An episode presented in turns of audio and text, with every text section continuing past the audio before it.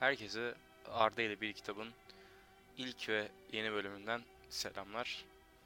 İlk bölümümüze özel kitaba geçmeden önce bir girizgahla podcast'imi anlatmak istiyorum size. Amacını, nasıl olacağını, neler göreceğinizi. Ee, öncelikle podcast'i neden yaptığımı belirtmek istiyorum. Biliyorsunuz ki 2023 yılının Şubat ayında ülkemizi etkileyen bir depremle karşılaştık. Benim de arkadaşlarım etkilendi bu depremden. Haliyle e, üniversiteler kapatıldı, online oldu ve biraz uzaklaşmış olduk o öğrencilik rutininden. Ve bu da aslında bana bir sürü boş vakit sağladı ki ben de normal hayatında kitap okuyan biriyim. E, edebiyat, felsefe e, ve tarih olmak üzere. Ve aklıma şöyle bir fikir geldi.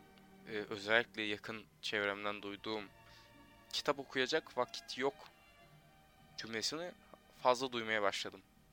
Ve bu cümle beni şu düşünceye itti.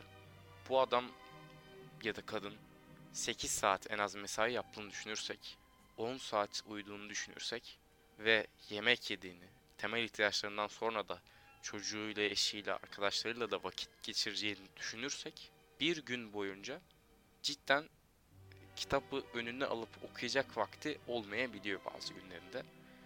Ve bunu neden kulağa taşımıyoruz fikrini düşünmeye başladım. Tabii ki de bu bir devrim niteliğinde bir düşünce değil. Birçok uygulama, birçok site bunu yaptı. Fakat bunu fahiş fiyatlar karşılığında yaptığını gördüm bana göre. Ve aklıma şöyle bir şey geçti. Ben zaten kitap okuyorum. Çokça vaktim de var. Neden bir podcast'e dönüştürmeyeyim bunu diye düşünerekten bu podcast'i çekmeye karar verdim. Bu girizgah sadece bu bölüme özeldi.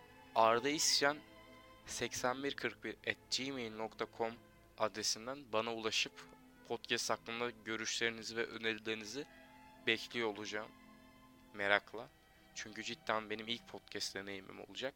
Ee, boşluğa karşı konuşmak çok kolay değilmiş. Bunun dışında dediğim gibi ilk podcast'im olacağı için istediğinizi söyleyebilirsiniz. Çok da bekletmeden e, kitabımı da tanıtarak bölüme geçmek istiyorum. Buraya kadar dinlediğiniz için çok teşekkür ederim. Dediğim gibi bu girizgah sadece bu bölüme özel olacak. Diğer bölümlerde hemen kitaba devam edeceğiz. İlk kitabım olarak Kıbrıslı Zenon'un Mutluluk Hayatın Dirençsiz Akışıdır.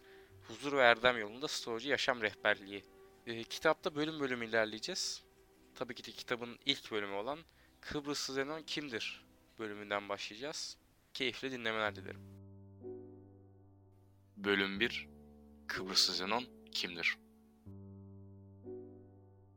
Zenon M.Ö. 334 yılında Kıbrıs adasında kalabalık bir Fenikeli nüfusa sahip olan Kition şehrinde dünyaya geldi. Gençlik çağına eriştiğinde o da babası gibi bir tüccar oldu. Deniz salyangozlarının salgı bezlerinin damıtılmasıyla çok meşakkatli ve uzun bir süreçte elde edilebilen, kralların kaftanlarını süsleyen ve kraliyet moru olarak da bilinen bir boyanın ticaretini yapıyordu. 22 yaşındayken Fenike'den Atina yakınlarındaki Pire şehrine yaptığı bir seyahat sırasında bir gemi kazası geçirdi. Ve üretilmesi için yıllar harcanan kraliyet moru boyasının tamamı denize döküldü.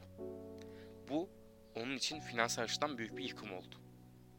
Zenon servetini kaybettikten sonra hayatını, geleceğini, amacını sorgularken Tanrı Apollo'nun bilgeliğinden yararlanmaya karar verdi. Ve Delphi tapınağına giderek oradaki kahine nasıl bir hayat yaşaması gerektiğini, hayatı anlamlı ve yaşamaya değer kılacak olanın ne olduğunu sordu. Kahinin Tanrı Apollo'dan ilettiği cevap şuydu. Ölülerin ten rengine bürün. Zenon bu cevabı ölmüş filozofların iyi yaşam hakkındaki eserlerini okuması geçmiş bilgelerin fikirlerinden yararlanması gerektiği şeklinde yorumladı ve böylece felsefi yolculuğunun ilk adımlarını atmış oldu. Kraliyet morundan daha güzel bir renk bulmuştu Zenon. Bir gün 30 yaşlarındayken Atina'daki bir kitapçıda Sokrates'in öğrencilerinden Xenofon'un Memorabilia adlı kitabına rastladı ve Sokrates hakkında yazılanlar çok ilgisini çekti. Sokrates'in yaptığı tarzda yaşamla iç içe bir felsefenin sadece üzerinde düşünülen değil, aynı zamanda da yaşanan bir felsefenin kendine anlam arayışına cevap olabileceğini düşündü. Sokrates'in felsefi yaşam tarzına dair aklında birçok soru belirdi. Fakat Sokrates yaklaşık 90 sene önce ölmüştü. Felsefenin günlük hayattaki uygulamalarına dair bu soruları kime sorabilirdi? Meçhul. Kahinin tavsiyesinin yetersizliğini hissetmeye başladı. Ölü filozofların ten rengine bürünmek yetmezdi. Yaşayan filozoflarla fikir alışverişinde bulunmak, yaşayan bir felsefeyi yaşayan filozoflardan öğrenmek gerekiyordu. Kitapçıya sordu. Bugün de var mı Sokrates gibi bilge insanlar? Bana gösterebilir misin böyle birini? Kitapçı evet dedi. Bak, şu adamın peşinden git diye seslendi kitapçı. O sırada kitapçının parmağı dükkanın önünden geçmekte olan saçı sakalı dağınık, üzerinde eski bir paçavradan başka bir şey olmayan dilenci görünümlü bir adamı işaret ediyordu. Ve Zenon'un hikayesi de tam burada başlamıştı.